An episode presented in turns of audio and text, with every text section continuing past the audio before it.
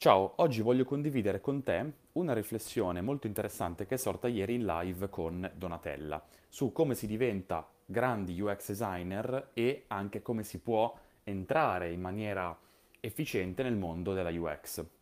Intanto la live è super interessante, abbiamo parlato di UX, neuroscienze, psicologia, se ti interessano questi temi la trovi registrata all'interno del gruppo della community. E a proposito è sorto proprio una riflessione su questo diagramma famosissimo e spesso anche utilizzato un po' a caso e non, non interpretato bene da tutti. Questo diagramma mette in relazione le tre aree principali al, intorno, diciamo, a, alle, nelle quali più che intorno si sviluppa quello che è il concetto di UX, che sono quindi business, tecnologia e psicologia.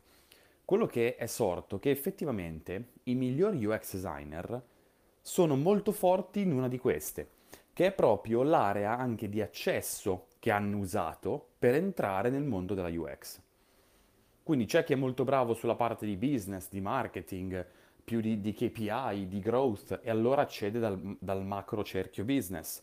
C'è chi è più bravo sulla componente tecnologica e quindi si avvicina da quel punto di partenza alla UX. Chi invece è più bravo sulla parte di comprensione degli utenti, user research, psicologia e allora arriva dal macro cerchio, dalla macro area psicologia e corrispondono proprio alle tre aree di accesso. Quindi le due domande utilissime da farsi quando si guarda questo diagramma è se io sono già uno UX designer, in quali di questi tre cerchi sono molto forte?